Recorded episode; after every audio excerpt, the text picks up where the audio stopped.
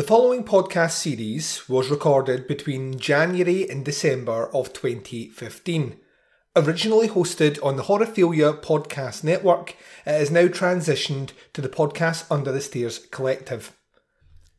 Myself and Andy Blockley would like to extend our gratitude once again to Jason Lloyd at the Horrorphilia Podcast Network for giving this podcast an opportunity to stay on that network for a couple of years and accumulate hundreds of downloads and great communication with legions of fans. The next instalment of the Doing the Nasty podcast, looking at the DPP third tier movie list, will start January 2020.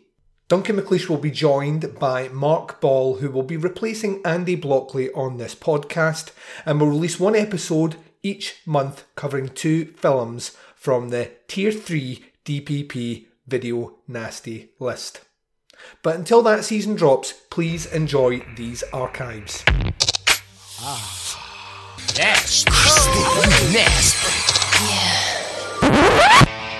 were called nasties and they were nasty. Some of the things that we've seen are so horrific. These films not only affect young people, but I believe they affect adults as well.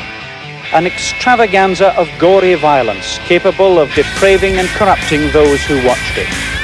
I have never seen the video nasty. I wouldn't. I actually don't need to see what I know is in that film.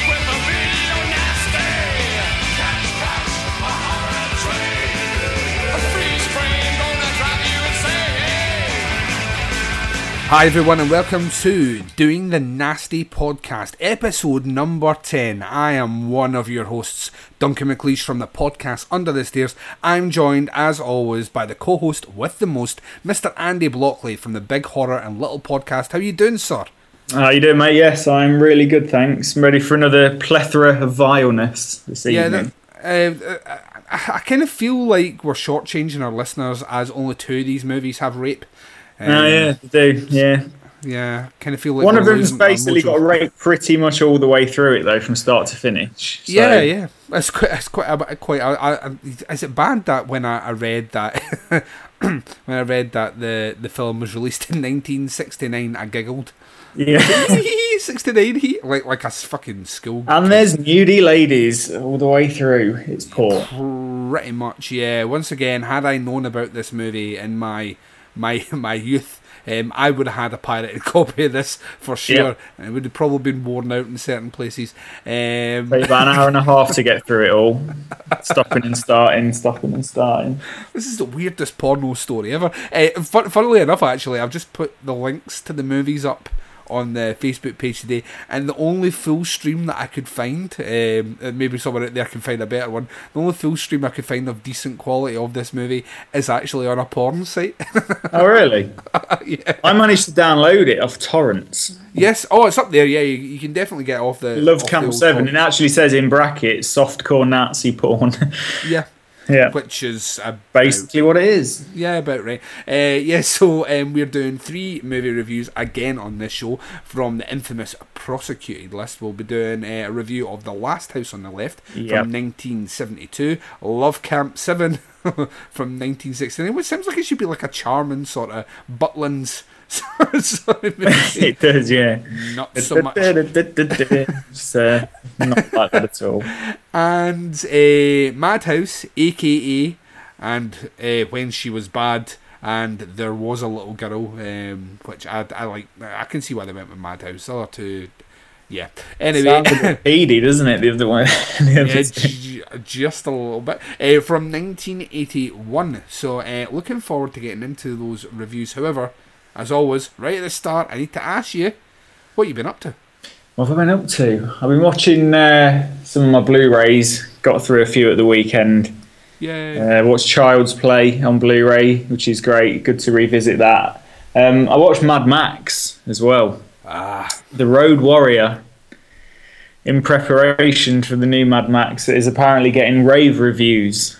Yep, I've not read one yet that hasn't hasn't given it maximum marks. I was checking I've checked about 7 or 8 of the big sources today. It's all maximum marks. And one of my criticisms when I first saw the trailer was that it was a bit too unrealistic because there was too many beautiful people for what was meant to be like this post-apocalyptic world.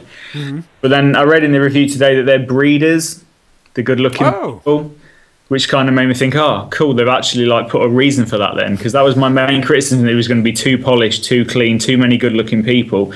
But if they're specifically been picked to breed, obviously because the human race is kind of dying out, I thought, well, that's a fucking box tick for me, that they've kind of covered that. Mm-hmm. So that's kind of given me hope that this might actually be really fucking good. So yeah, The Road Warrior is just amazing. The transfer on Blu-ray is great.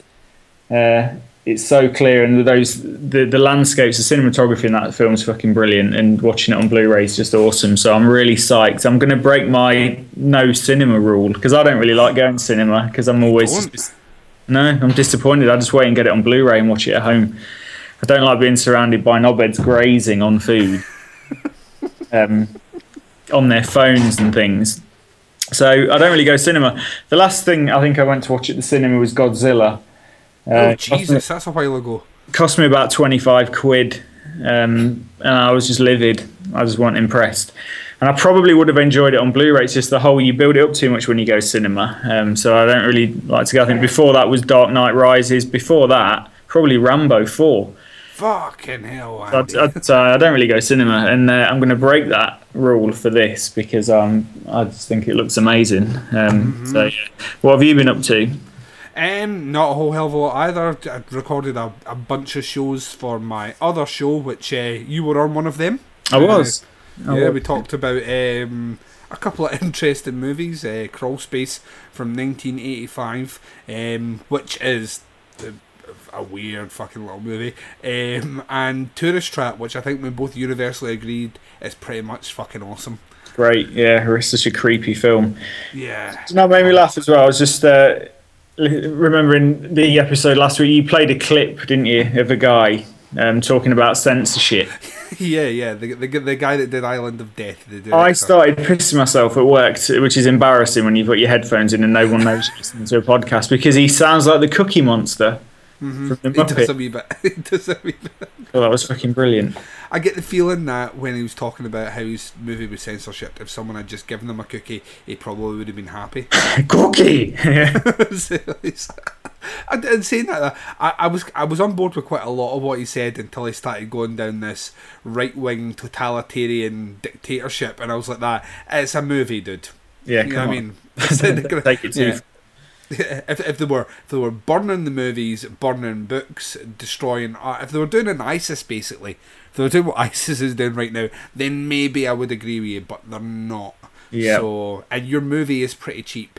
Let's be honest, it's not a Picasso, right? That's all I'm saying. That's it. I mean, come on, the Island of Death. I don't know if anyone's watched it, but it's a weird one.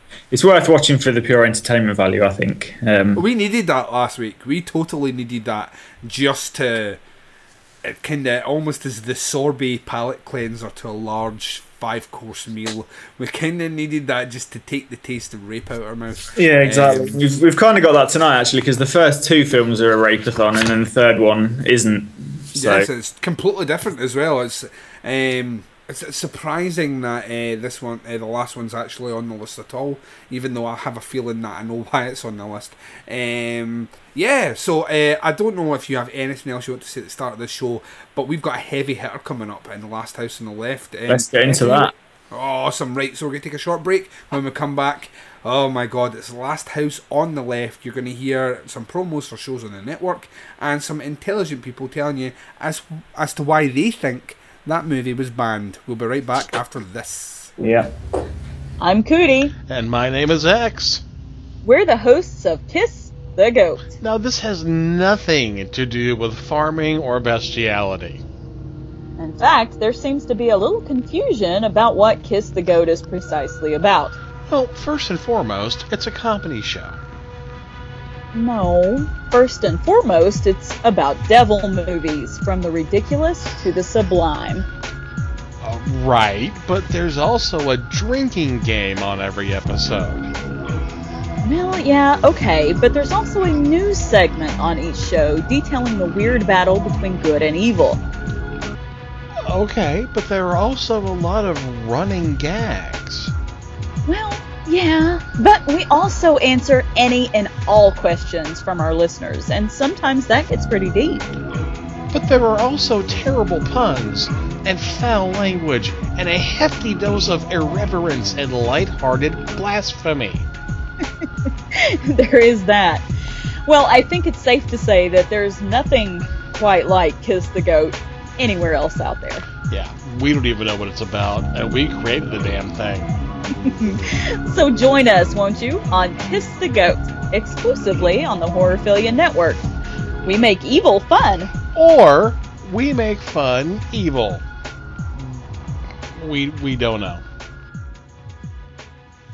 Last House on the Left, probably the most notorious and much banned, censored, withdrawn, argued about of all the films on the Video Nasties list. Wes Craven's first overground film as a director, the foundation of his career. It's actually, of the films on the Nasties list, it's one of the ones that's still quite unpleasant to watch, but in a sort of challenging way rather than a trash, exploitative way. I would argue for it as a real film, a film worthy of sort of debate and discussion and that. But there is no denying that it still contains lots of disembowelment and rape and chainsaw torture and the kind of gory stuff that really ticked off the censorious. If your idea of horror was a Hammer film or even The Exorcist or something like that, then seeing a movie like this, it's kind of raw, aesthetic, in-your-face, grimy look, particularly in the degraded video version, was genuinely shocking. There was really genuinely a sense of, what have we rented out here? It rests on 13 acres of earth over the very center of hell. Here's the first motion picture to offer to the daring a look into the final maddening space between life and death. The Last House on the Left. To avoid fainting, keep repeating. It's only a movie. Only a movie. Only a movie. Sights and sounds far beyond anything you've tested. The Last House on the Left. To avoid fainting, keep repeating. It's only a movie. Only a movie. Only a movie. Take as much as you can. Only a movie. Welcome back. So, first movie review of this episode number 10 is The Last House on the Left from 1972, directed by the master of horror, Wes Craven. Yeah. So, which is quite funny to see where Wes Craven ended up as to where his roots are. I mean, this is his first feature, and it is, I can't relate this director to Scream at all. No. I really can't. No. It's like two totally different people. But yes, so this is his very first movie. It was written by him, directed by him. Funnily enough, one of the producers on this movie, Sean Cunningham. Yes, it is. Yeah, he of Friday the 13th fame, and Sean Cunningham tells a very funny story. Can't remember what documentary it's on. A really funny story about how they managed to get this movie out in the States, because basically the MPAA would not give it, would not release it at all without like cuts. So very similar to what you would expect over here, but would not release it without heavy cuts to give it like an R rating. So what he did was he ran down the kind of large studio that they had and basically took the R rating off, or was it the unrated? I think he took the unrated thing off another movie and just just spliced it in, which is completely illegal. And the movie went out with that and played like that. And I had a mate when I was younger that used to cut the 15 certificate label off his videos and stick it over the 18 certificates because he was only allowed to watch 15 movies. So he'd bring it home and his mum would go, "What certificate's that?" And he goes, "To 15, look." And she'd go, "All right, then carry on." That's genius. Similar to that. Yeah, pretty much. So, Last House on the Left stars Sandra Peabody, Lucy Grantham, David Hess is back, the David Hess that we're talking about last week. This role, obviously, was the first one. This is the one I actually influenced. This movie influenced House by the Edge of the Park. So, so David Hess is in it, Fred G. Lincoln, Mark Sheffler, loads of folk. The synopsis is listed on IMDb. There's not a lot of synopsis to this, to be honest. A pair of teenage girls are heading to a rock concert for one's birthday. While trying to score marijuana in a city, the girls are kidnapped by a gang of psychotic convicts. So this movie's it's funny. I remember the first time I saw it, and I was really fucking young when I saw this movie, ridiculously young. My big brother had a copy of this, and I saw it when I was about 9 or 10, and a lot of it didn't resonate with me. I at that age I didn't understand what a rape sequence was in a movie. I just knew that the woman didn't want whatever was happening, and that was quite upsetting. But obviously it was the murder that was the more impactuous thing in the movie, the murder and then the revenge. Even at that age I didn't understand when the mother's giving the guy a blowjob and bites his cock, that didn't resonate to me. I was just like, why did they bite his leg? I mean, because I'm not thinking anything. I'm 9. Why would you put your penis in someone's mouth? That's disgusting. You know what comes out of that? That's so unsanitary. So I didn't see the movie until several years later, and when I watched it the second time, it was all the more horrific because I then knew what was happening in this movie. And I've got mixed feelings about this. I certainly think that it's, as exploitation cinema goes, or grindhouse cinema goes, this is kind of top tier. In terms of, because it really is tackling with a lot. Wes Craven himself said that the whole idea behind this was that you could see horrible acts being done on TV during Vietnam. These horrible things that were done. So all he basically did was took that and put it into a movie. It was funny how you could watch on the news fine, but if you put in a movie, it's banned. You know, that this weird sort of kind of irony of kind of actually trying to make art out of something, which is, you know, which was happening. I think once again, the group of psychopathic killers, as they're calling them, or convicts or whatever, are all quite, really quite interesting characters, all totally different. So you have the kind of the main dude, the kind of suit wearing spiky grey haired dude, who is probably the most intelligent one in the group, but as a result of that, he's probably arguably the most sadistic, even though David Hess's character is the one that does the rape. And he's the child molester, isn't he? The guy in the suit. He's probably the David Hess may do the most horrible things in the movie, but I don't think he's necessarily the most horrible character. No. The woman who seems to be sleeping with everyone but no sleeping with everyone, and she's probably what I understand why they probably put that in to if it was just another group of guys going around doing murder, it's there's nothing special about the movie. But when you put that female element in it as well, it kind of shines a spotlight on the things that women are capable of crime as well, which I think is quite an interesting concept, whether it was deliberate or not. You've got David Hess's character, who's obviously he's the real sadistic character on screen, in terms of the violence he, it goes. And there's a fucking wonderful scene after he rapes. Now, when I say wonderful scene, let me go into detail about this, just in case you think I'm a complete fucking sick guy. There's a wonderful scene after the rape where, he's finished raping her and she's on the ground, and the camera pans up to him, and there is a look of kinda, and it goes over all of them, but most prominently on David Hess, a look of kind of disgusted guilt at what he's done. Right. And it's just for a flash. Like, when you watch it, it is literally just for a flash. It lasts about 2 seconds. And it's not the way his face was before the rape.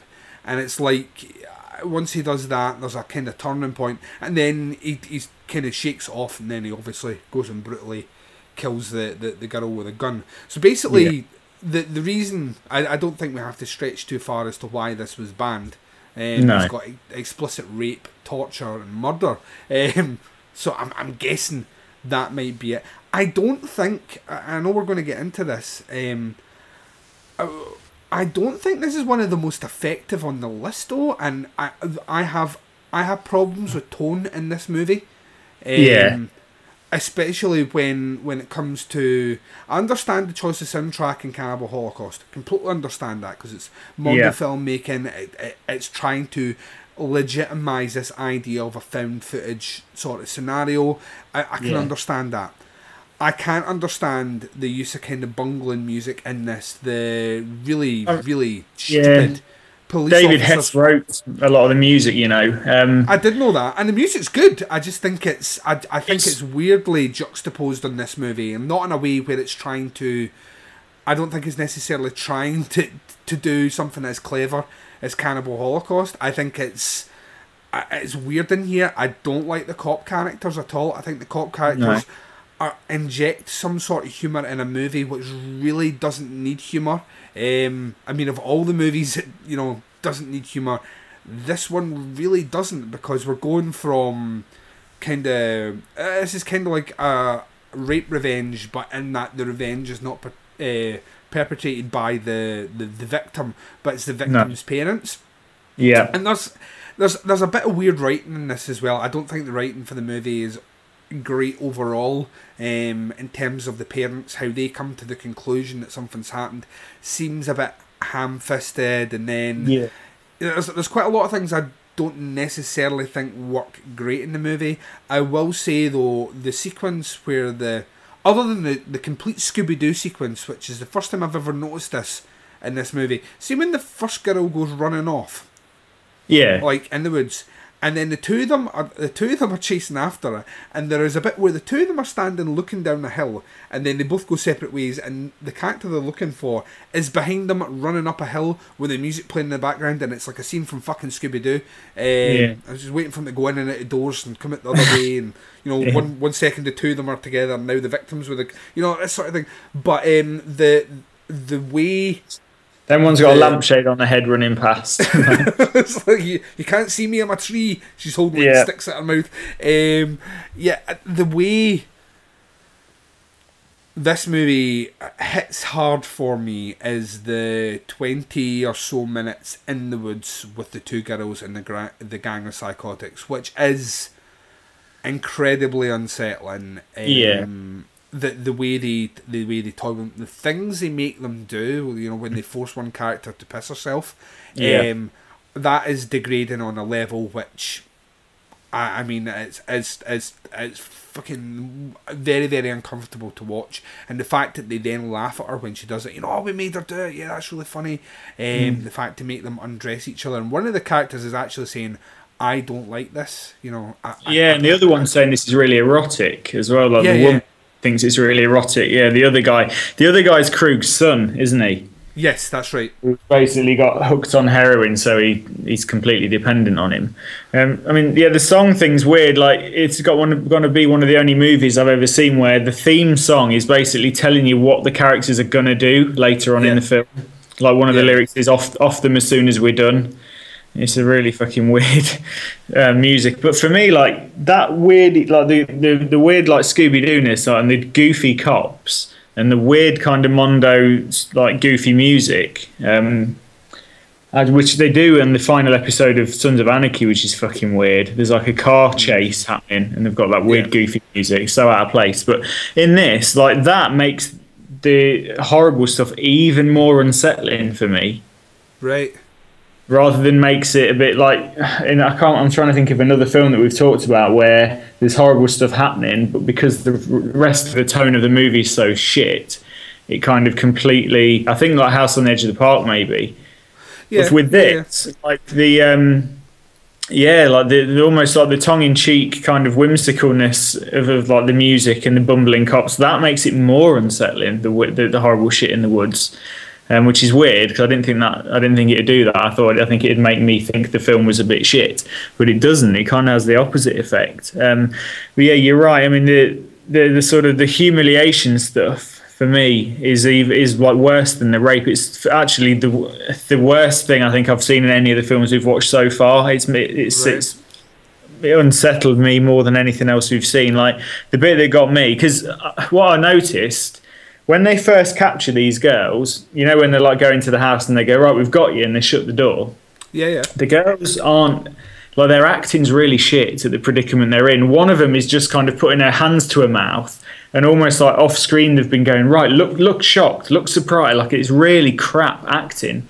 But once the horrible humiliation stuff starts in the woods, the acting's really fucking believable. And there's a scene where, like, they're making them strip, and obviously the stronger one of the two females is kind of trying to reassure the other one that it'll be okay, and she's like pulling her knickers down and they're kind of halfway down around her knees and she's really crying and her friend's like going, look, you know, come on, it'll be okay. That was so fucking realistic and so unsettling for me. That's the worst thing and made me feel more uncomfortable than anything else we've watched so far. I think we've spoken about this before, Andy. I think There's certain things that are... There's certain things in horror that I think have more of an impact for me. I mean, I've always said it, that there are...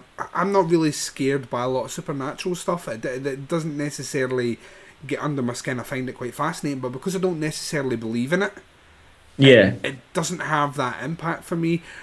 The things that tend to make me...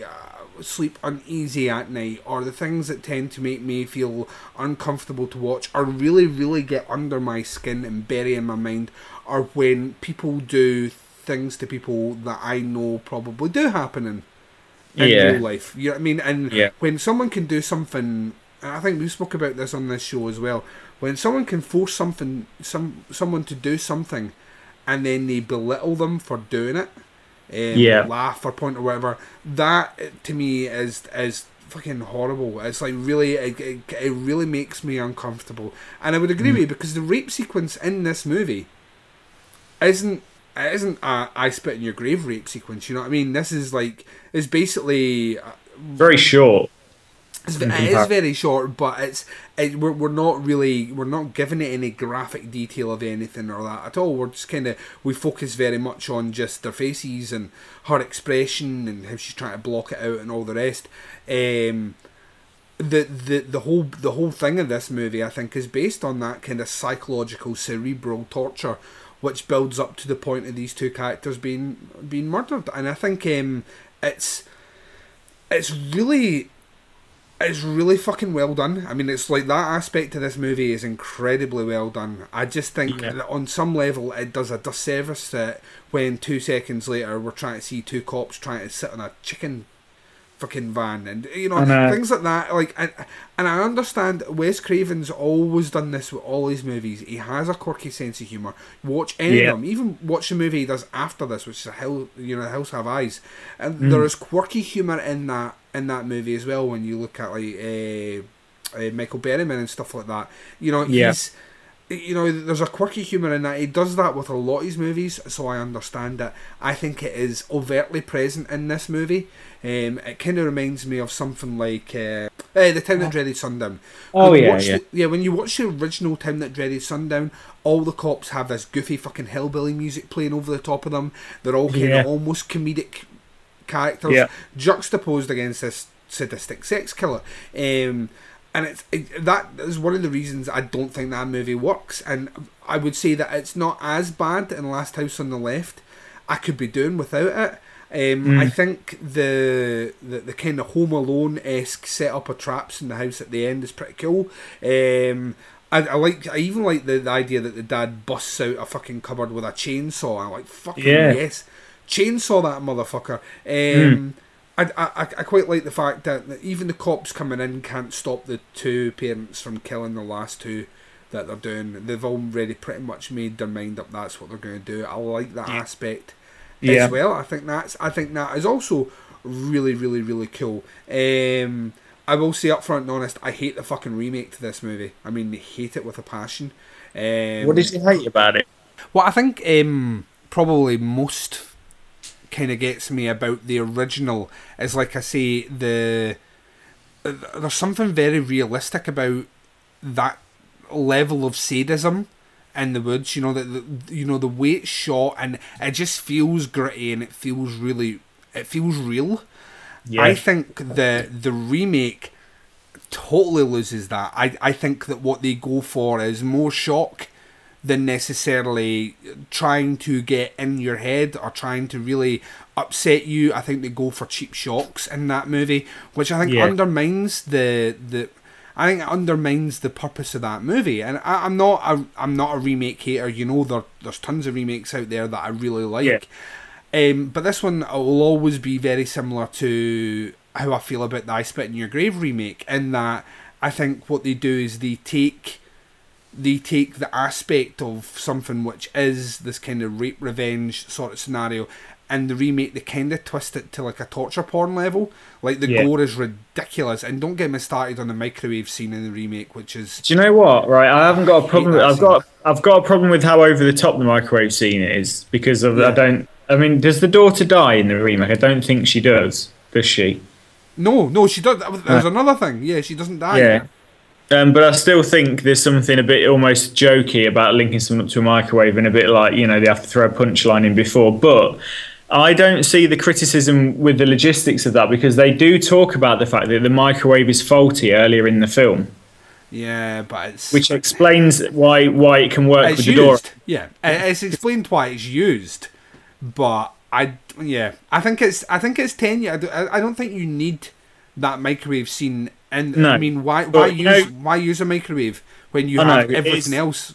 Yeah, it is ridiculous. But aside from the microwave scene, just if you just put that to the side and pretend that doesn't happen, then I think the revenge in the remake is far better executed than it is in the original. I would say that I think the acting of the parents is better. Yeah, and the remake for sure. Yeah, I think that's definitely better. I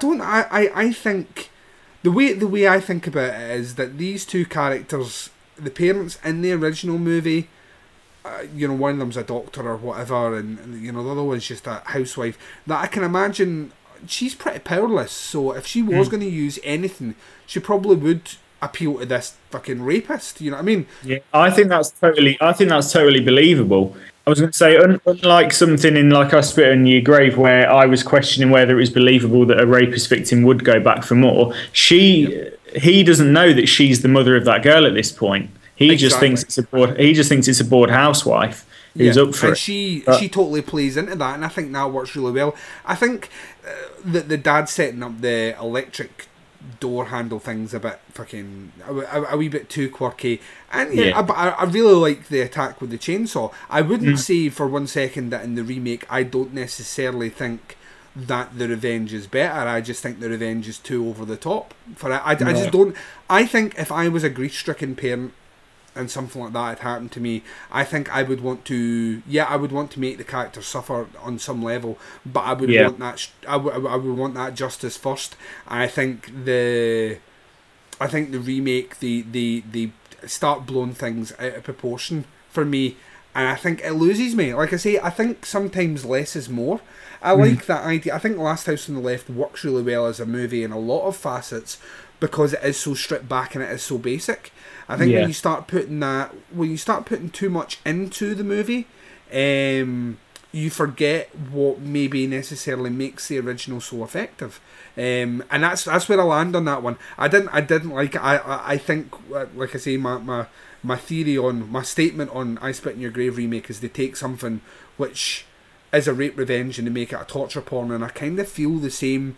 And it's a shame. I think even if they'd made the Last House on the Left remake in the last 2 or 3 years, I think it'd be a far more interesting film. I think because we've moved away from that. There's still kind of torture-y, porny movies out there, but we've kind of moved away, for the most part, away from that. But I think you look at something like Starry Eyes and you see the killing sequence at towards the end of Starry Eyes, and you see how that's executed on an indie budget. It's just very very, in fact, if anything, it evokes a lot of the 70s in terms of style. It's just visceral and angry and raw and sharp and realistic and brutal and bloody and all the rest. That's how you film that revenge sequence at the end. You don't give it the sheen and polish that they do in their remake. I even thought the killers in the remake looked a bit too nice. You know, they looked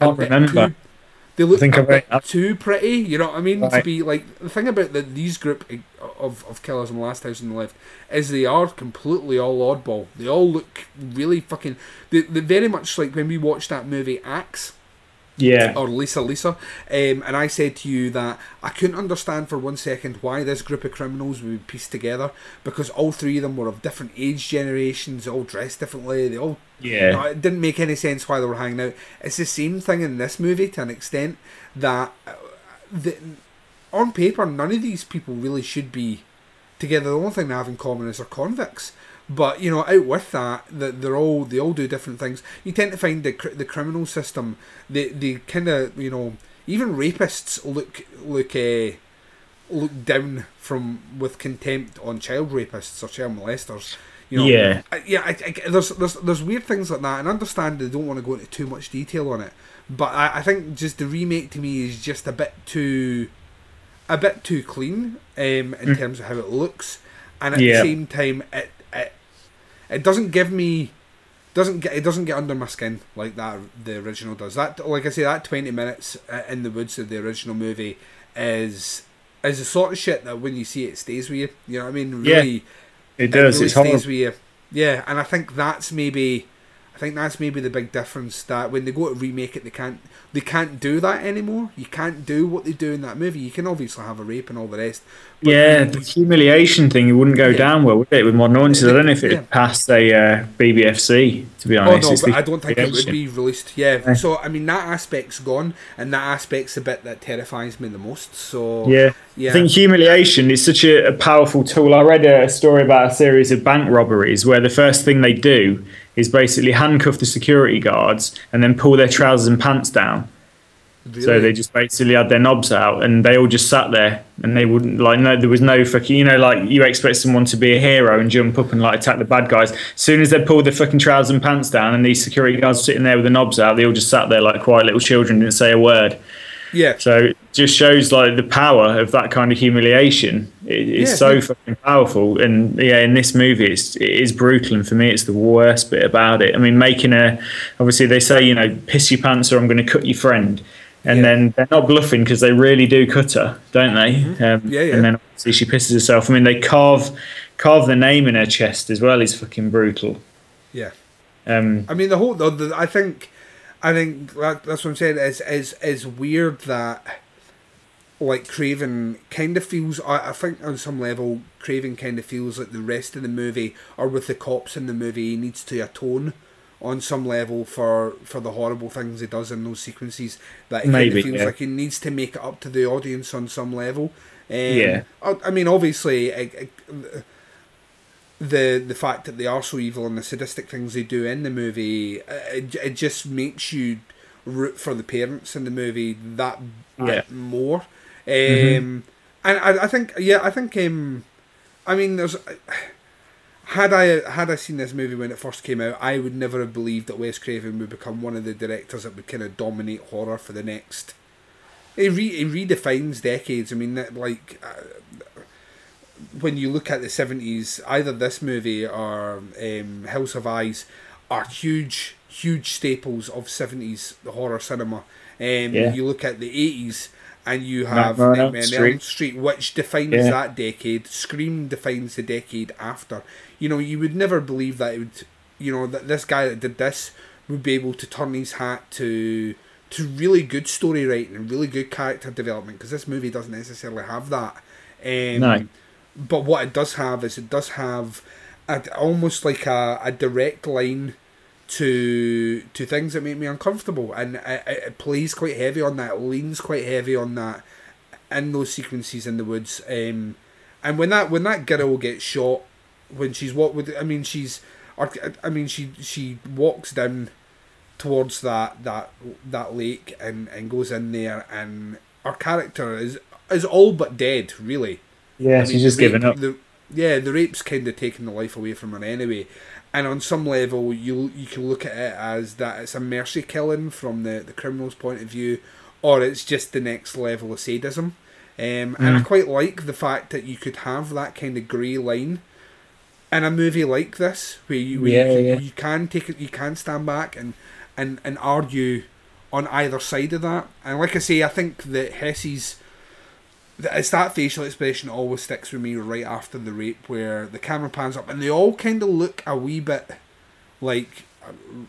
But it's weird. It's strange that it's the rape that they think is too far. After all the other stuff that they've done, it's the rape that puts them over the edge, which is strange, isn't it?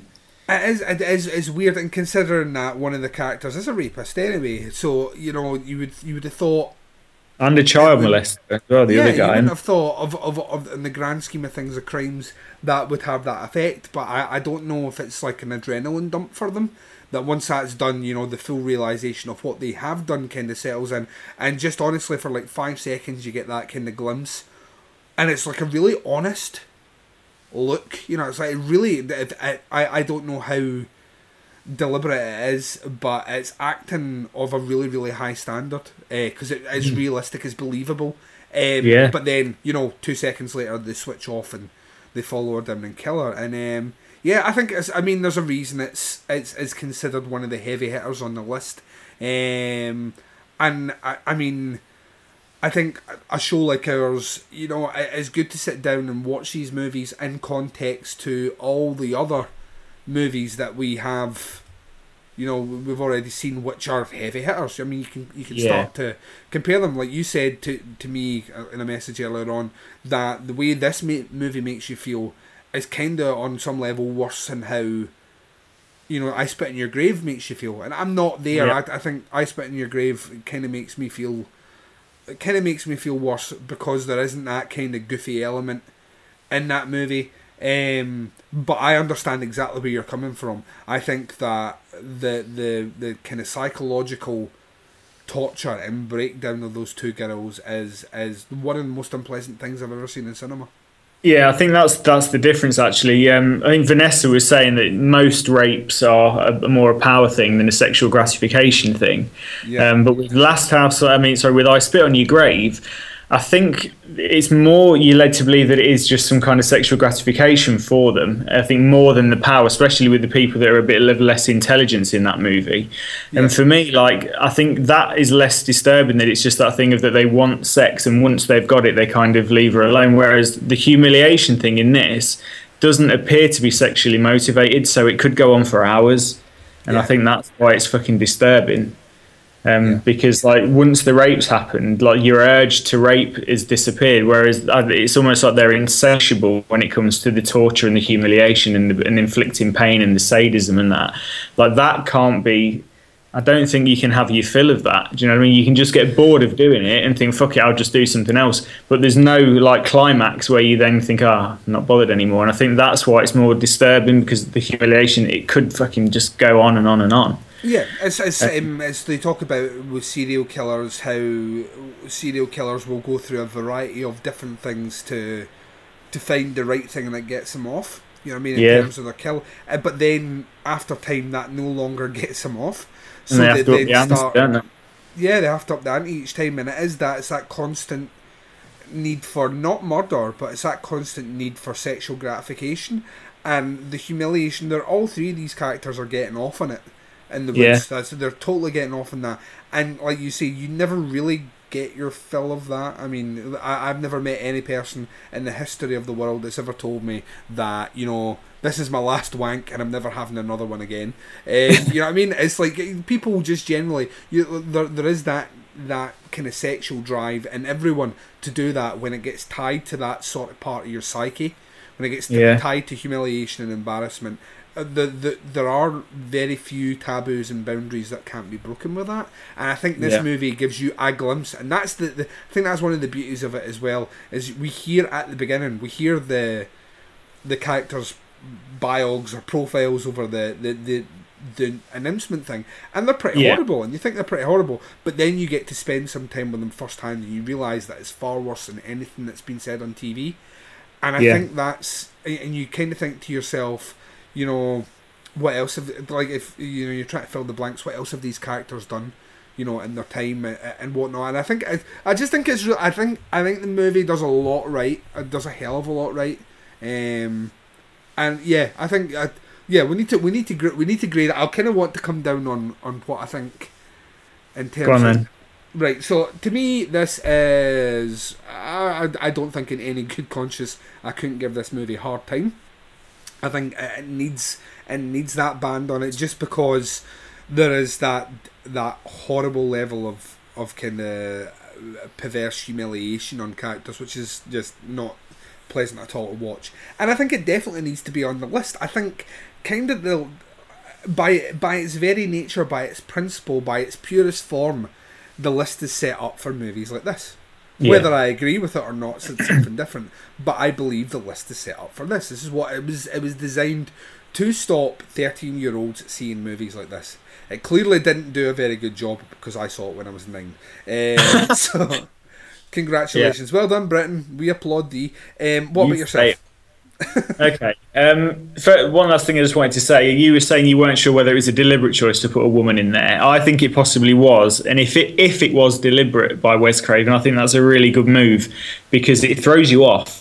Because in movies, and I suppose in real life, if you looked at the criminal statistics, it is really unusual for a woman to be involved in this kind of thing, and certainly in films, it's really unusual. So I think to put a woman to be enjoying this as much as the others. I mean, it's not like the woman, when the rape happens, goes, oh God, we shouldn't have done that. I know you say there's like the brief look on all their faces, but she doesn't have any fucking like regret at all. And I think out of all the characters that you thought might have regret, I thought the woman might be placed there deliberately to set it up so she's the one that maybe even helps the family at the end. Yes. But that never happens. That never happens, and I think that's a really good move, because I think you're led to believe that the woman's going to be the one that kind of softens and thinks, fuck, this is wrong, and she's not. She's a total, almost like she hangs around with rapists and that, because that's her thing. She, you know, she finds the murderers and the rapists, and that's what she's attracted to. And so I think that's a really good move. Aside from the ending, which I kind of I put it on par with Fight for Your Life, in as much as I don't get the payoff that I was looking for, because I just don't think it's. I agree with that. Well enough. The biting the cock off bit is fantastic. I think that's on par with cutting his knob off in I Spit in Your Grave. I think it's believable. I think it's brutal, and it does the job. I think he deserves that. As an audience, you think, fucking yeah, like that really gets you. But the rest of it, I think it's just like badly executed. It's like a poorly executed fight scene, and like the one in I Fight for Your Life, it's so poorly executed it kind of ruins it. And him bumbling around with that chainsaw and all that. I think him forcing his own kid to kill himself is brutal as fuck. We didn't mention that. David Hess basically makes his kid put the gun in his mouth and blow his own head off, which is fucking crazy when you think. Yeah, you know, we never even touched on that, but that's fucking... Yeah, that's pretty harrowing. Yeah.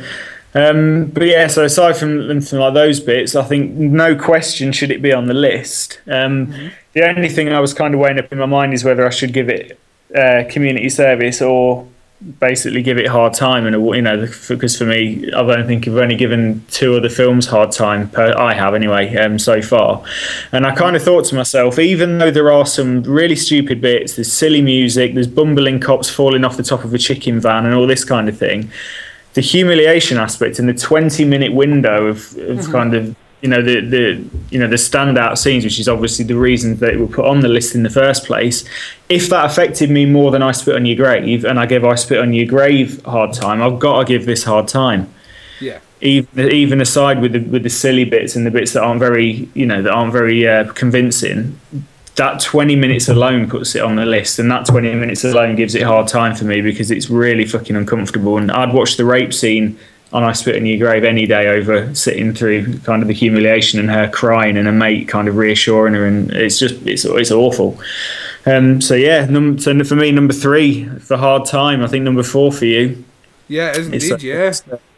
Yeah, brutal, pretty brutal stuff. I would recommend. I think you've got to see this. It's I think Mark Kermode did a piece on this saying this is essential cinema. Yes, I think I would agree with him. Yeah, I think he's actually a big advocate of this movie. He's, and if you get a chance, check out any of the. He's done a documentary on it, I think, as well. And I think you can find them on YouTube. They're very, very good to check out because he goes into a lot more depth about what happened before. You were saying you've got the three-disc special edition. I mean, to be fair, one of the discs is actually the rise and fall of the slasher, so it's nothing to do with Last House on the Left. It's just a little bonus disc.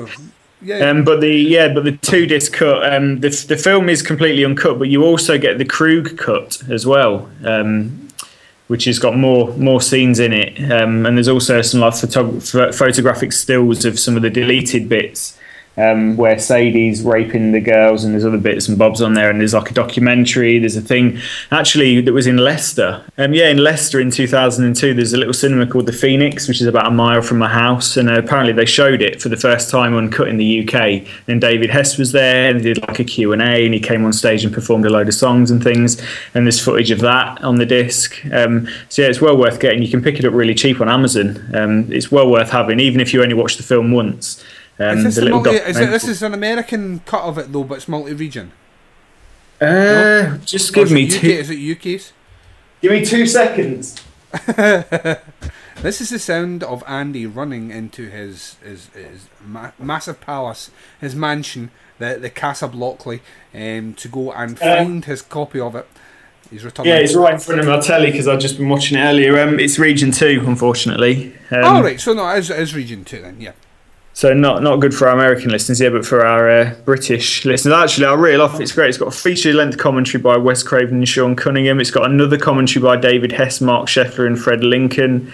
It's got a celluloid crime of the century, making of documentary. It's 40 minutes. Krug Conquers England, which is the thing coming to Leicester. Which, I mean, I wouldn't have even known about that in 2002, but I'd fucking love to have gone to have watched that. Oh, yeah, definitely. Yeah, it's great. There's loads more stuff on there. This second disc, it's got the complete alternate cut of the film, which is the Krug and Company cut. So yeah, if you can find that on Amazon, it's a fucking great little set to have. This is one of the few films that I specifically bought for our for this show. Yeah. I intended to own all of them initially. Until you started watching some of them. Yeah, I kind of thought, no, these are basically shit. But yeah, this is the one. It's got over 5 hours of special features, so go and grab yourself a copy of that and check this movie out. Highly recommended. Yes, definitely, definitely. So we're going to take a break just now. We're going to compose ourselves because when we come back, we're going to be talking about women's naughty areas. Oh god, yeah, we are. Yay! Andy's going to be taking the lead on the next review, which is Love Camp 7 from 1969. I can't help it. 1969. Come on, Duncan, pull yourself together. Yeah, I need to pull myself together. But first, you're going to hear some promos for shows on the network, as well as learning people discussing the film. We're going to be right back to give our views on it right after this.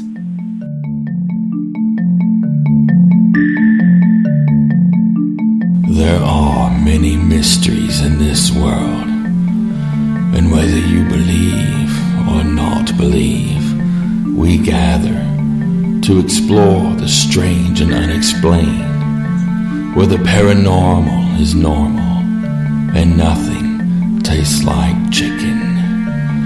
We are Mysterious Boom! Exclusively on the Horrorphilia Network of podcasts. Love Camp 7 is an early example of Nazi exploitation movies which became prevalent in the 1970s.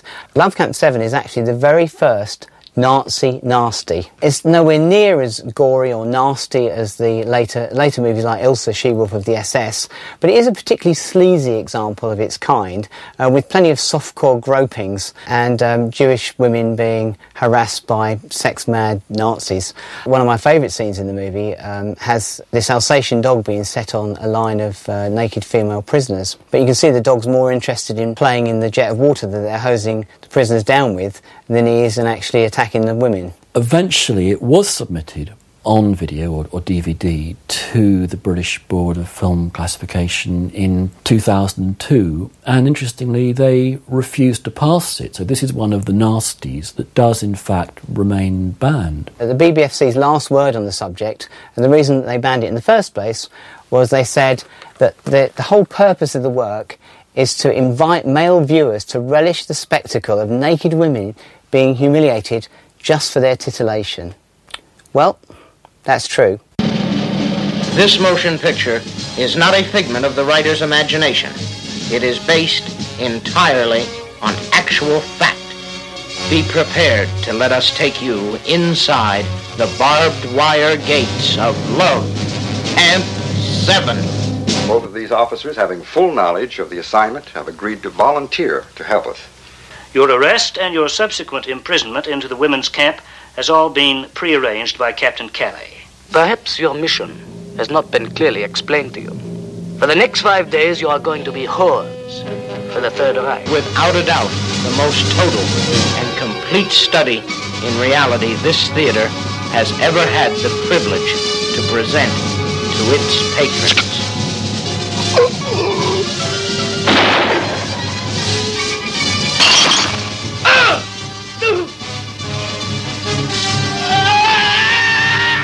You may not find this story amusing. You may find it horrifying, disgusting. Certainly, you will not find it light entertainment. But we guarantee that you will not live long enough to ever forget the things you will witness and experience inside Love Camp 7. Okay, and welcome back to movie number 2 of the evening. Oh dear, Love Camp 7, another Nazi exploitation movie, and actually first one of the list, kind of the exploitation movies from that, you know, the Nazi Germany kind of vibe. From the USA, this 1969, as the Knights of the Swass on Earth, directed by Robert Lee Frost, released December 82, not added to the list until April 1985. Really? So it slipped through the net for ages, like a couple 2.5 years, compared to a lot of the other films that were snapped up usually within the first 12 months. Don't really know how this slipped through the net. It went unnoticed for a long, long time, but when it was finally added to the list in April 85, it stayed there. This is still banned today. You can't get this in the UK at least. Movie starts, we're introduced to our two lead girls, who we're told are apparently trained in guerrilla warfare and hand-to-hand combat. I went, really? Because I don't mean to be sexist, but they just didn't look like they could kill people with their bare hands. Oh, and they're also trained in memorization, apparently. They can remember everything. They've got That's the thing now, memorization. They've trained in that. They've got photographic memories, which is shoehorned into the story. They need it for something. Now, these two women have volunteered to be sent to Love Camp 7. Now, I don't know what happened to Love Camp 1 through 6, but they're going straight to 7. Cock-hungry little minxes that they are, we basically find out that they're going to go there to be kind of live-in prostitutes for the officers of the Third Reich. I mean, it's weird, like, they get shown a mission plan that basically looks like a 5-year-old's drawn it, doesn't it? It's like, kind of, right, the barracks are here, the officers' things here, and it's just, I thought, come on, like, it's just so unbelievable that we're meant to... I mean, the fact that they've volunteered for this is insane, because what they've basically got to do when they get to Love Camp 7 is just have sex with soldiers at will. They got to do whatever they're asked of, basically, which is a bit weird because I thought Nazis are supposed to hate Jews, but apparently not. If they're kind of semi-attractive lady Jews, apparently they're all for it. And it's weird, it's like the guy telling the story, we kind of find out at the end, I mean, this isn't a spoiler because it doesn't spoil anything, but we find out at the end, the guy telling the story, his wife was basically one of the women on the mission. And he goes, oh yeah, I'll quite reveled in retelling this story. And I thought, really? Like, this is a story about your wife being raped hundreds of times, and you're going to revel in telling the story. Okay. Obviously, the trailer makes out that this is going to be some kind of pseudo-documentary. I mean, I've played the clip, and it's trying to make us believe that this is real. This is real shit. It's telling us, you know, this is the most real thing committed to film. I mean, this makes me laugh. There's a woman that I work with who basically, if the movie at the beginning says inspired by true events, as far as she's concerned, it happened. As far as she's concerned, everything on the screen. No. When it really annoys me, like when Fargo came out, you know, the series of Fargo. Yeah, yeah. Every week she'd go, I can't believe this really happened. Oh, slapper. And I go, Sheila, it did. It's slapper. Yeah, she goes, I can't believe this really happened. And I went, it didn't. She went, well, it does because it says it did. And I went, yeah, I know it says it does. Loads of films say that. So, yeah, that's what we're dealing with. So no one's convinced by this. I mean, that's kind of the plot. Once we get to the love camp, it is pretty nasty. I mean, you know, we'll talk about, you know, a lot of rape and stuff happening in this film. If you look at it that these two people have gone there to volunteer knowing that they're going to have to, you know, have sex with all these soldiers. But all the other women in that camp are basically raped on a daily basis. I mean, yeah. I don't know, I suppose eventually you'd accept your fate and just think, well, fuck it, I'm here. I'm just going to have sex and grin and bear it. But like, technically that is rape. You know, they're being forced to have sex against their will. So what you've basically got is about an hour from once they get to the camp. I mean, we're shown that one woman, you know, some guy asked her to do something. I don't know what it was. You know, we can only guess what he asked her to do. But she said no, and she got a beating for it. So they basically have to, you know, whatever these horrible soldiers want, they're basically going to get it. And that's kind of the movie. I can't even remember what they're going in there for. It's to find someone, isn't it? I've actually forgotten why they're being sent in there in the first place. I mean, what would have been great for me would have been a plan a bit like in Inglourious Bastards, where they basically, because all the top guys go to this camp to get these attractive women. You know, it's kind of, it's the go-to place. You know, all the highest ranking members of the Third Reich go here. So I thought it would have been a brilliant plan to fucking get it so they all get murdered. But it doesn't happen, does it? They're just going to go and rescue some woman, I think. Mm. So, big missed opportunity. I'm probably giving it a bit too much credit there, thinking that that's what I thought they were going to do. Because this film's shit. So, yeah, to compare it to Tarantino is probably a bit unfair. And then, yeah, there's just... I mean, the thing is with this, it's basically porn. It's the sex scenes, some of them go on for about 10 minutes. Mm-hmm. Don't they? Like, yeah. I think I just skipped through because it was just getting boring. It was just like, and then, you know, the women, they're obviously, they don't want the sex to happen, so it's not a particularly titillating sex scene because it is basically rape. They've all got horrible looks on the face, like they've, you know, like they've just been given a fucking sour lemon. So you just kind of sit through it. I can't even remember what happens at the end, and I only watched it 2 days ago. Over to you. It's just I think the thing is, I think had we seen this maybe first out of all the kind of Nazi sexploitation sort of movies, I could have been like, this is a wee bit daring, this is something different and all the rest. But we've already seen two fairly sadistic... It's the tamest, isn't it, of the three by a mile. By far. And I mean, a lot of that speaks to the time. I mean, it was made in 1969. You know what I mean? it was made a long time before some of the other ones. You know, like you're talking... cinema in general had changed in between that time. You know, you already had movies like Texas Chainsaw Massacre, Last House on the Left. These movies had come out, so I can see them going down a darker, more sadistic tone. I think the other thing that maybe hinders this one is the fact that it's an American movie, and I just don't think they have that wacky, zany sort of grittiness that you get from European cinema tackling the same subject matter. So you don't get that either. Yes, there's a lot of naked women in it, which I mean, it's a hell of a lot. Yeah, there's a lot of of rape in it, but once again, it's not. We're not talking I Spit in Your Grave levels of cinema. We're talking about what you would have expected for that time. Yeah, it's not very well acted. The story's pretty preposterous. It's I very much like yourself. I came away from finishing this movie with a kind of a blank as to what I'd actually just watched. And I watched this one 2 days ago as well, actually. And I'm kind of struggling to remember the last half an hour of it. It just became very beige.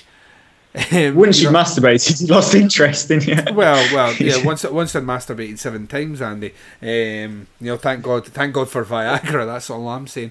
It's a bit much, isn't it? Yeah. Well, I thought if you're gonna do it right. You just slide off the bed like some. You stuff your pajamas in, just like in a heap on the floor. All right, are you all right, Duncan? Yeah, I'm fine. Just watching this. Pretty much. I got to the stage that my ejaculant was just like a puff of talcum powder. It was like. Which is fairly graphic. Sorry, listeners, but nothing left. Too much. Yeah, that's right. That's what I just said. What I was going to say, what I just said there, is far more insulting and graphic than anything in Lovecraft 7. So it is, just to put it into perspective. Yeah, it is. It's not a very good movie. I mean, there's Carry On movies which are more titillating, or than this movie. Yeah, it's just pish. Yeah, it's crap. It's crap. I mean, like you say, unfortunately, because we're doing this in alphabetical order, we've seen this after we've seen the other two, which do contain some brutal bits, even though most of them is shit. I mean, obviously, the hamster scene from one of them is ridiculous. But, I think the first... We can't watch them in reverse order, didn't we? Because the first one we watched was the most brutal, and the second one was not as brutal, and then this one's just... no worse than anything that you'd find on Channel 5 on a late Friday night. Aye. I don't know if there's any more coming up. I'm just quickly getting the list and to see if there's SS Experiment Camp. Yes. Which I would assume is going to be of a similar nature. Yes. That's it, to be honest. I don't think there's really much. I mean, I don't know what that one's like. Sounds good. What I did write down in my notes is, how did Ilsa avoid the list?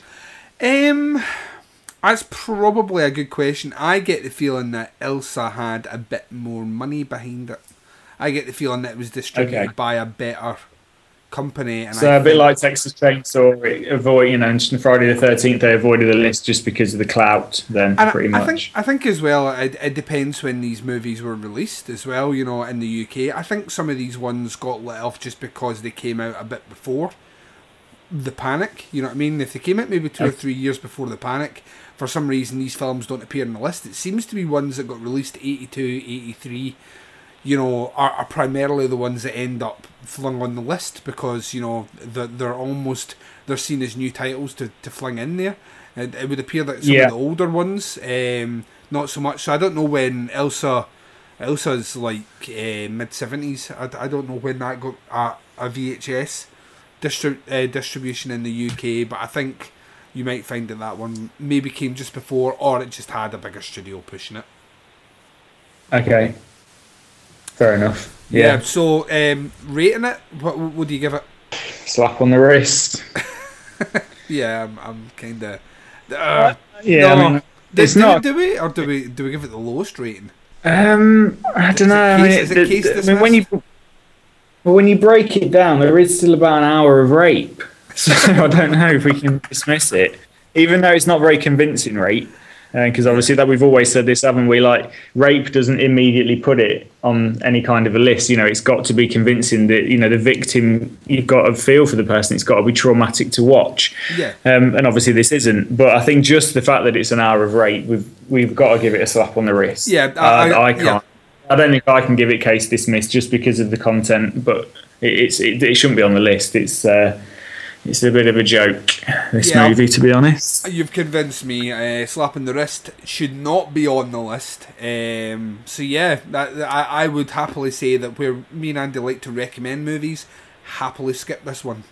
You will gain nothing from this at all, except calluses on your cock. You'll go blind.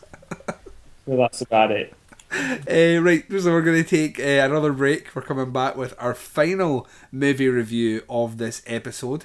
It is Madhouse from 1981, and we'll be discussing that movie right after this. Duke loves horror movies. I like them cheesy, I like them gritty, I like them campy. I love them all. He married Christy. She hates them. I think they're senseless and upsetting. Listen in as Hugh searches through shelves of DVDs, VHS, and Blu-ray. There are too many of these movies on the shelves. We need to just start getting rid of them. In his never-ending quest to convert his lovely wife to the dark side. Come to the dark side. In Christie's.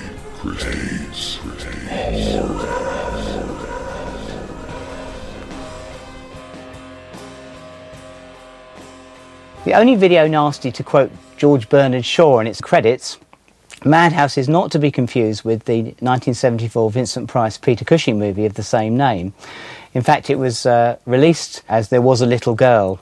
The main character, played by Trish Everly in her only screen role, is a teacher whose mad, disfigured sister escapes from a home for the criminally insane and sets about murdering various people with the aid of a killer dog. The director of the movie was Ovidio G. Assonitis, one of the greatest filmmakers of all time. Well, he thought he was anyway, because he goes down in the record books as the guy who fired James Cameron from Piranha 2 because he thought he could do a better job. Now, what happened to James Cameron anyway? Anyway, I'm sure you'll enjoy There Was a Little Girl, a.k.a. Madhouse.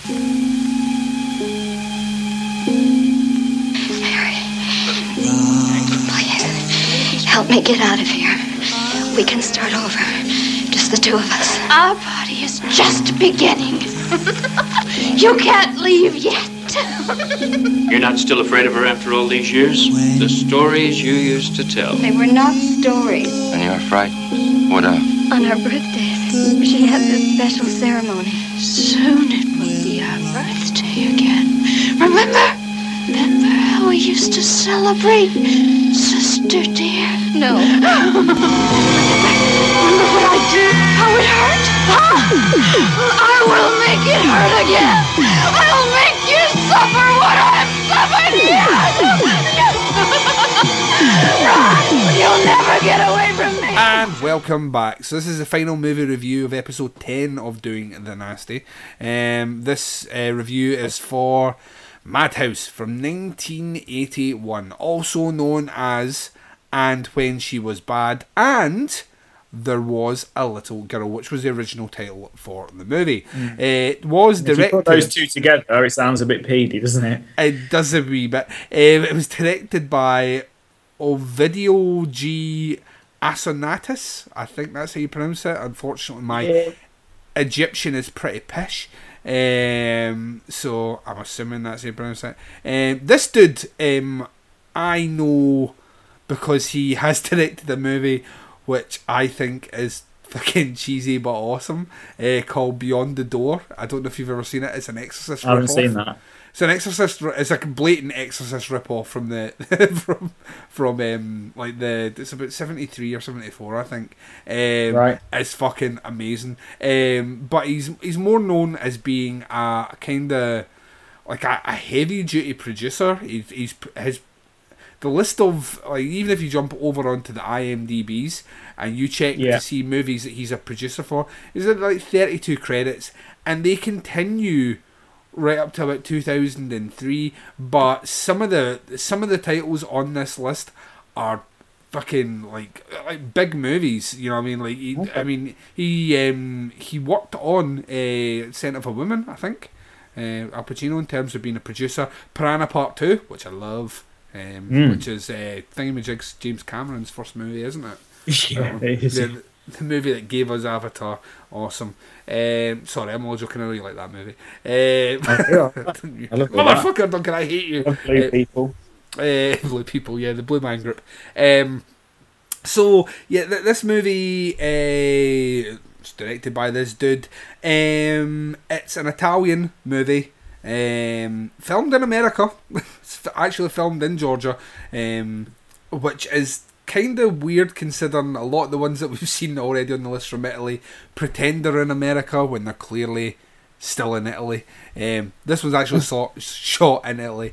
And, I mean, on a lot of respects, I quite like this movie. I think it plays to a lot of cinema that I enjoy.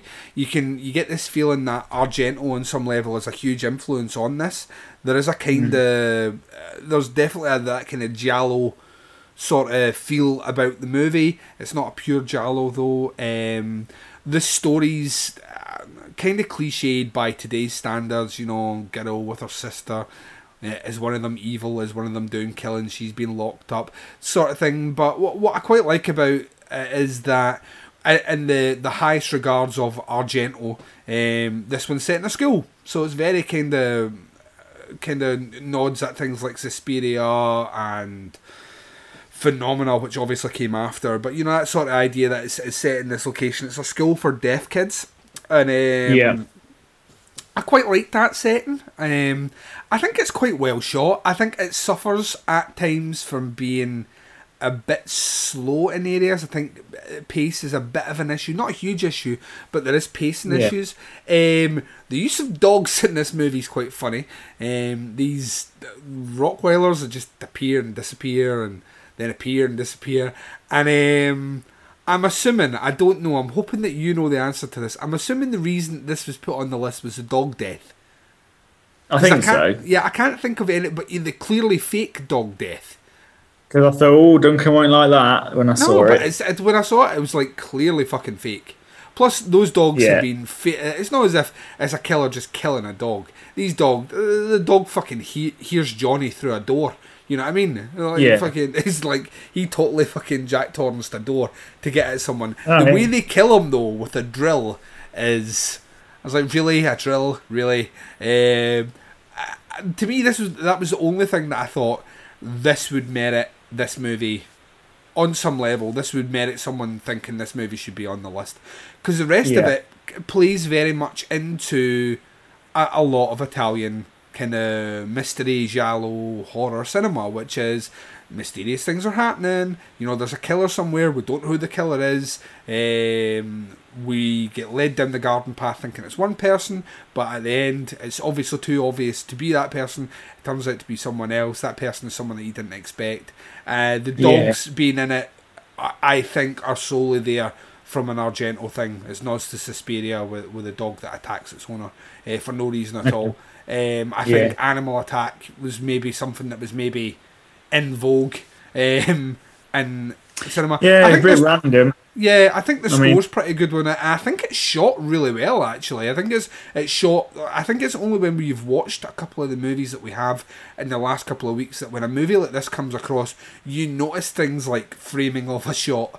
You're like, oh, holy fuck, this looks like they must have had a budget here. It's not amazing. It's certainly not on the level of some of the giallos that we will end up talking about coming up further on in some of the shows. It's a harmless thriller. I think it doesn't do enough to make it a movie that I'd be like, this is mind blowing. How have I never heard of this before? But at the same time, it's not a bad movie either. It's kind of harmless actually in the long run. What did you think? Yeah, I mean, I thought they were going to do the thing where it would be the sister. I know, not the sister, but I thought it'd be like her doing the killings all along or something, and the sister was a fake out. So the ending that they did surprise. It was better than I thought it was going to be. Apart from that, it's just pretty generic. The dog thing's a bit random, isn't it? Like, it made me laugh. I'll try and get a still of it. Like when the dog kills the kid. Yeah. I've never seen a dog pull that face. The dog looked like it was in a gurning competition, or like it was trying to hold a pencil between its lips but keeps its teeth apart at the same. It was the most bizarre look on this dog's face. It was great. It's like it's super, almost like, I don't know, maybe they put like peanut butter in its mouth, and it was, I don't know, it was fucking weird, but it made me laugh, and they probably shouldn't have done because it was just about to kill a child. Yeah, I mean, the dog just goes around like, I mean, when the dog's attacking this other guy who it kills, you can see like the attack arm that the police use, can't you? Like under his jacket, and then the dog kind of proceeds to bite his arm clean off, which again I just thought, oh, that wouldn't.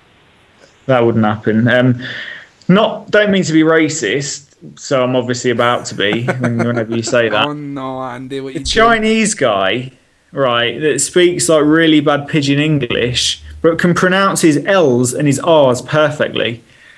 Nitpicking, but I'm thinking if you can say lonely instead of ronery, I think you've probably got a pretty good grasp on the English language, and your pidgin English probably wouldn't be that bad. That's my main point. The kid in the school, oh, this made me laugh, right? If you're teaching deaf kids and you tell one of the deaf kids by sign language to close his eyes and then you fuck off, yeah, you've got to tell him where you're going. Because I just thought, how long is that kid sat there with his eyes shut thinking, what are we doing? She told me to shut my eyes, and then one of her colleagues called her away, and she just left the deaf kid with his eyes shut, and that just made me laugh. I thought you'd fail an Ofsted inspection for that. That's a hard one. The only thing that I did think was cool, it had one of the kind of the darkest kind of quotes that I really liked. One of the characters said, and I thought this quote is far too good for this movie. And I thought this is like perfectly sums up someone that basically their life is a living hell. She said, "Most people's nightmares end when they wake up. Mine begins." That's a fucking great quote. Like, you know, someone that lives in permanent turmoil and has just got horrible thoughts racing through their head. That's a great quote. That's it though. Obviously the end bit is, who is he, the guy? Is he the priest or so? I can't remember who he is. The guy that we find out is doing the killings. Yeah. Aye. Is he the uncle? Or I can't. Might be the uncle. Is he the uncle? I thought it was uncle. Yeah, I think it is the uncle. Obviously, he's trained his dog to kill people, but he's doing the killings. And like, I like the scene at the end, kind of where we get around, like everyone's sitting around the table and they're all dead. I think that's pretty cool. And like, she doesn't know at first, does she? Because she's like blindfolded. And he says, "Oh, I've got a surprise for you." And I thought that was pretty good because all the people looked dead. And I thought that was quite a good sort of good little bit of special effects. But then he kills the sister as well, which I kind of thought, well, why are you doing that? Yeah. Makes sense. And there's not really a lot to say about this film. Like you say, it's on the list because when the dog's attacking the guy, he decides to drill it through the skull. The dog head looks incredibly fake. It's kind of got a fixed expression. Like whoever did like to the, you know, the art department for the dog, it's just not very convincing. And that could have been really fucking nasty. No, even with the fact that the dog was trying to kill him, you know, so you can forgive him that he kills the dog, to drill it through its skull is fucking horrendous. Mm-hmm. But it's just executed so badly, it kind of takes away from anything. And I really can't think of any other reason why that would be on the list, because the killings aren't particularly brutal. You know, there's people being attacked by dogs, which I suppose might hit a nerve with some people, but again, it's pretty tame, considering most of the stuff that we've seen, especially by 1981. Yeah, you know, this is kind of literally only about 12 months before, so I can imagine this probably got caught up because it had just been released when the whole Video Nasties thing happened. So it probably was not hard to be on someone's radar. I don't think the video cover or the title would do it. No. So one of these busybodies has probably watched this film, got to the bit where they drill a dog through the head and think, well, I don't know why they're bothered, actually. That's just made me realise that if these films affect dogs as well, fucking kill the dogs. You know, I don't know why people are so bothered about the dogs. I don't know. I just to me, it feels like the sort of movie which, I mean, obviously the Nasties thing probably has shone a spotlight on a movie which should probably just went under the radar. Yeah, I mean, if this... Sorry. Go on. I was going to say, I get the feeling that the only reason we are sitting just now talking about Madhouse, obviously it's because it's on the Video Nasties podcast. We need to obviously cover the movies in there. But the only reason that people would be talking about this movie with any degree of detail or depth is most likely because it was tagged with that very unfairly, in my opinion. When I consider some of the movies There's some of the giallos that precede it, which are incredibly mean-spirited in comparison to this. You know, for example, Deep Red, you know, which is fucking, it's far gorier than this movie. It kind of feels maybe, like you were saying. Maybe dogs reported it. Maybe this was one of the films that they made a dog watch, and the dog went, "I can't undo that. He's drilled through someone." And they're going, "Right, if I can get that dog," was really upset. Like, he's like, "Oh no, Kevin!" Yeah, I knew him, you bastards. So yeah, maybe that was what it was. But no, like you say, there's far, far worse stuff that didn't make the list than this. Yeah, So yeah. I mean, I'm coming in. It was a quick review, but there's really not enough to say about this movie. I would still say check it out if you like Italian cinema. If you like giallos or movies influenced by giallos, it's not per se a giallo, but if you like to see maybe movies which maybe fall under the radar of kind of 70s, 80s Italian cinema, then this is one you should check out. And it's like obviously a co-production between Italy and America, but I think it's worth checking out. I don't think it's going to set your world on fire. You probably only ever watch it once. I've seen it now, I don't need to watch it again, but if you're a completist, then yeah, definitely check it out. I would say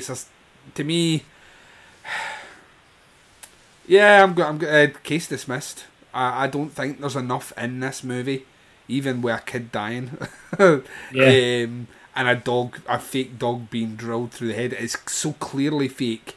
It's a case dismissed for me, and it did not deserve to be on the list. What about yourself? Yeah, do you know what? I momentarily forgot that we had the case dismissed option. So yeah, totally. Even though we only just mentioned it about 10 minutes ago, I was going to go. Oh yeah, slap on the wrist. But now I forgot we can go lower than that. So yeah we absolutely should with this one, because it is just so tame. You know, it shouldn't be on the list. It's case dismissed. I don't know what they were thinking. To be honest, it's ridiculous. Yeah, that's it for this. There's not a lot to say. Like I say, it's a short review, but it's a short review because it's really a non-event. Because the main things, you know, the main reasons our reviews go on, you know, like obviously last week's was quite a long one. Last House on the Left, I suppose, was probably the longest one out of the ones we talked about tonight, is because there's really specific bits that are obviously quite deep-rooted in, you know, people's memories and still hold up today as quite difficult viewing. Yeah, it's about content. There's nothing to talk about in this. There's even less to talk about in this than Love Camp 7. It's kind of a non-event of a film as far as video nasties go. It shouldn't have ever been. You know, it's almost like it was put on there by mistake. It should never have happened. But yeah, check it out, because it's not a terrible film. It's just not a nasty, is it? Yeah, definitely not. We're going to take a short break. It's our final break of the show. You're going to hear promos for shows on the network, which is Horrorphilia, by the way, if you didn't know already. And when we return, we're going to be closing out the show right after this. The Nanoazer is filmed in front of a live studio audience. Hey, Wazelle, I think we should record a new ad for Bananoazer. Great idea, Dave. We should say that Bananoazer Horror Podcast is hosted by us and Alex. What? I heard my name. I think we should talk about the retrospectives. They've been a pretty big hit. Fucking Friday the 13th, Saw, Halloween retrospective. Yeah, man, I've heard people listen to that Halloween retrospective every October like it's tradition. Yeah, you don't say. Well, I shouldn't be surprised. I do, too. You listen to your own podcast? Yeah, our shit is that damn good. Yeah, man, we should also say in the ad we hope to introduce horror fans to something new, whether it's a movie they haven't heard of or look at other films in a new way. Yeah, we could talk about our Walking Through the 80s specials we did when we covered the 80s movies. We could talk about rolling through the 70s. We could talk about you doing mushrooms. Yeah, we can. Are you writing this down? Writing?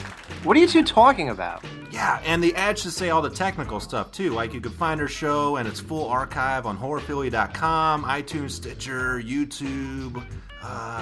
Is there anything else? I don't think so. I think that's... Oh, well, hold on. We could talk about Banana Bites, because no one else does it. It's the in-between episodes. Yeah, all about horror news, releases, and, of course, with our witty opinions and observations. Ugh. Yeah, shit. Perfect, man. I think that should do it. This new ad for Banana Laser is going to be awesome.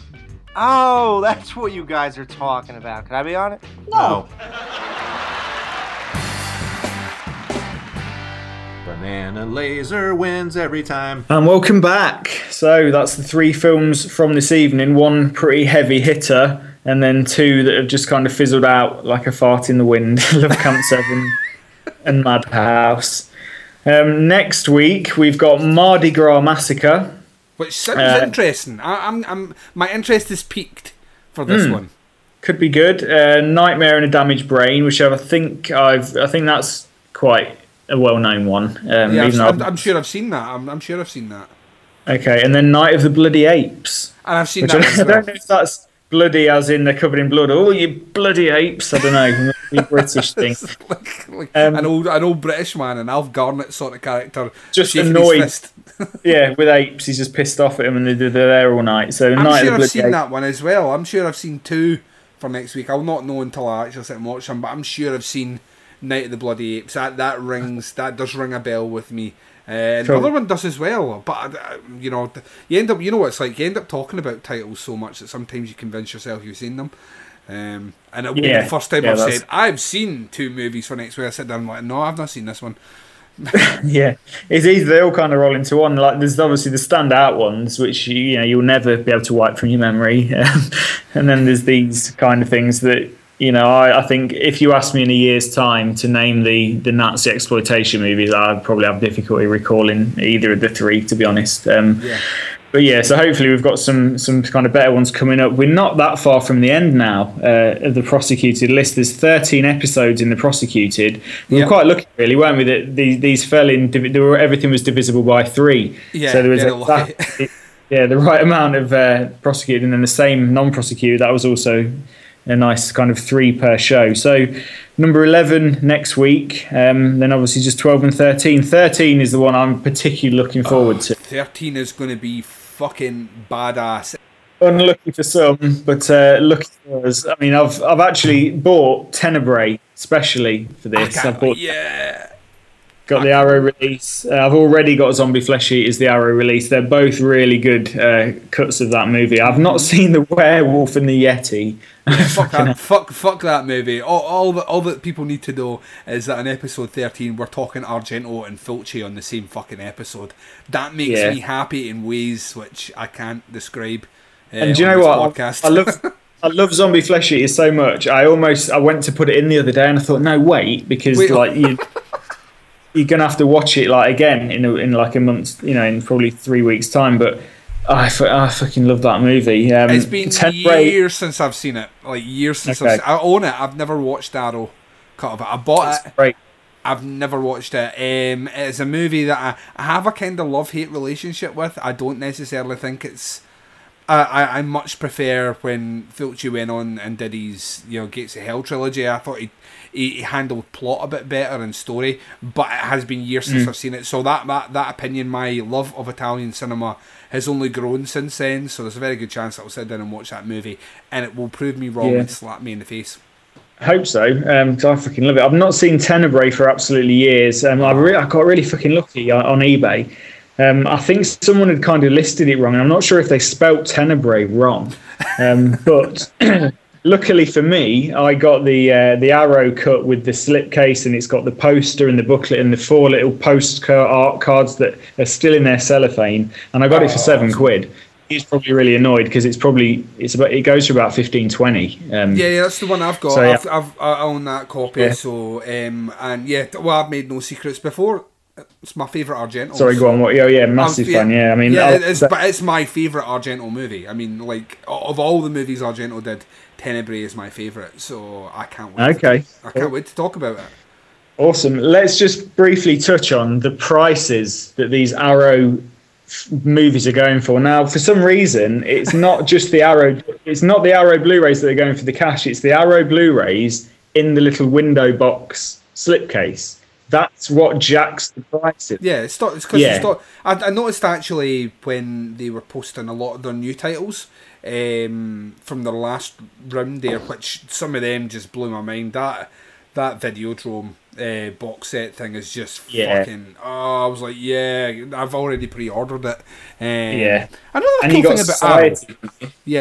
Yeah, but the other cool thing about Arrow, Andy, and we never really discuss it on here because it's our go-to source for a lot of these. A lot of great purchases, but a lot of the nasties have already come out through Arrow because that's kind of where they jumped in when they first started. As a company doing Arrow Video as a subdivision of Arrow Films. They kind of targeted the nasties, and that's what they went out with quite a lot of their movies. But when you buy movies from Arrow, you accrue points. Directly from Arrow, you accrue points. And I didn't know this. Okay. Right? So the more you buy, the more points you get. So I bought a lot from Arrow, especially in their sales. So when I came to buy the Videodrome box set, which is, I think it's like £27. It's like one of the more expensive ones, but it's limited edition and all the rest. I was like that, I'd go in day one. Yeah, I probably should go in day one. And I went in there to find out that I had £30 worth of points stored up in there. So, yeah, I used that money, and I got myself Contamination, which is also a movie from the Nasties list, which is about to come out soon. That keeps popping up in my recommended on Amazon, that one. Yeah, so I've got that one. I treated myself to that for very little extra cost as well. So, but you were saying about Arrow, like when they announced a new set of titles, one of the things that they had, what was noticeable in terms of their posts, and someone called them on it, was this move away from booklets. Yeah, which they're posters. Saying, well, you don't seem to get now. Yeah, well, they're still doing like booklets at the moment. They have definitely stopped doing the posters. Scream Factory still do that for pre-orders. So if you pre-order a Scream Factory title, you get a poster. But none of the Scream Factory titles, except their special edition ones, have a booklet. And Arrow appear to be going down a similar road. The difference being that Arrow have said that they are aware that certain people will want booklets and things like that as well. So there may be like a payment option of like a slightly better version of it, which comes with a booklet for an extra couple of hours. That's bullshit. Just give it to everyone. Which I don't agree with as a concept. I think if you're a company which has been running very well with a rabid cult fan base because people respect the product, and that's first and foremost. Yeah, we all want the film, but we respect the way that Arrow puts the film out, the product, and part of that product is a booklet where you have journalistic notes, you have people that were involved with the movie, you know, cinematographers writing their wee bits, people that look at it from a cultural perspective of what the movie attained and all the rest. It's the cost of a booklet. I will throw out there that booklets en masse bulk do not cost pennies. That much money that you cannot continue putting them in. It's what separates you from companies like 88 Films, because their booklets are tiny. There's next to nothing in their booklets. We, as consumers that have grown up with this golden age of remastered Blu-rays for cult, horror and exploitation cinema, all we want is the alternative artwork, which you pay artists to do, which is phenomenal, with the option to change it back to the original one.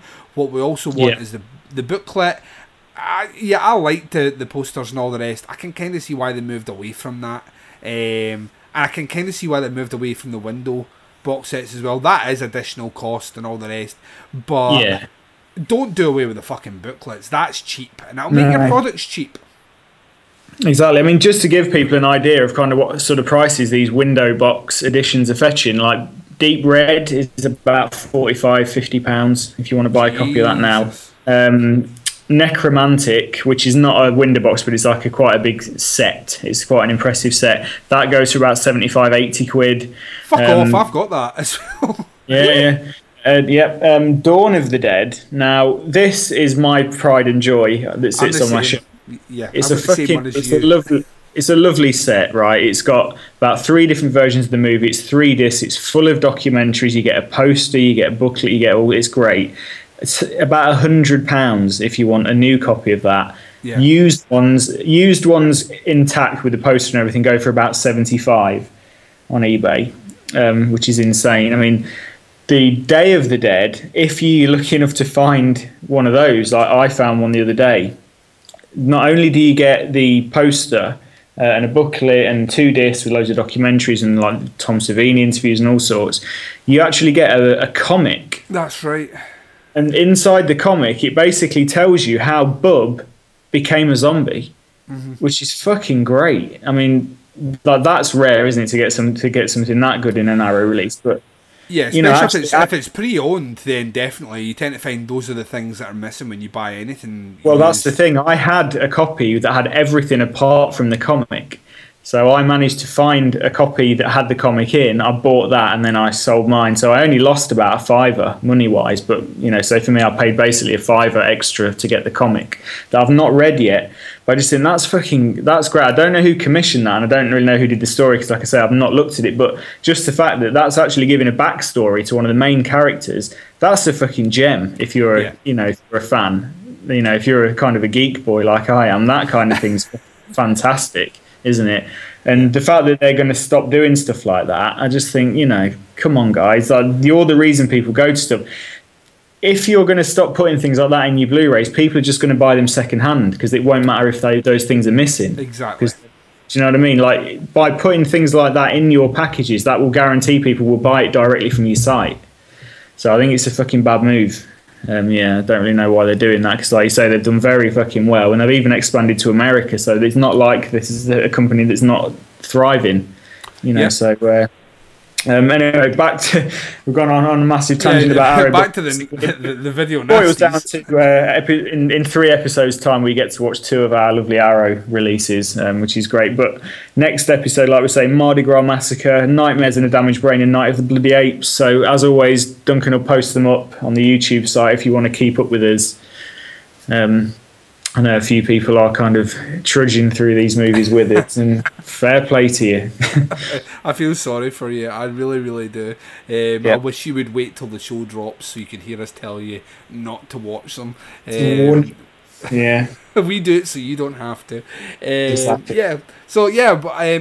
I'm looking forward to closing out the prosecuted list and then moving on to the non-prosecuted list, which has a lot of titles which will be a lot more recognisable to listeners out there. You will have heard of a lot of these titles just because they're bigger names. They're ones that were guilty by association as opposed to just being guilty. Until then, though, Andy, until that episode drops, and until we close out our prosecuted list, we need to go away and do some research and watch some movies. So would you like to say goodbye to our listeners, please? Goodbye, listeners. And please make sure you check out our other shows. I do a show called Podcast Under the Stairs. You can check that out at podcastunderthestairs.wordpress.com, and it's also on Legion Podcast Network. My colleague, Andy Blockley, does the Big Horror and Little Podcast, which you I've got a new episode out. You do finally have a new episode. Of all the time to promote it, now is the time you were supposed to promote it. And you're just like, when I asked you what you've been up to, you're just like, I've been watching this and that. I'm like, no, you've been... Well, do you know what? It's because I recorded it. It's because we recorded it so long ago, and I just hadn't got around to editing it down, and then we lost the Jaws. You know, the Jaws review got lost, so we just released it kind of as it was, with Alien and Omen. And please go and check that out because we have some really good discussions on that. Just for kind of finishing off our 70s back catalogue. So as with Duncan's, that can be found on Legion Podcasts. I only posted it up the other day. Actually, no, by the time this show goes live, it'll probably have dropped off the feed, but you can check it out in the drop down thing, and obviously if you go to Big Horror and Little Podcast.wordpress.com, you can find that episode and the other 7. Yes, go check it out, and until we speak to you then, please take care of yourselves, and bye. bye.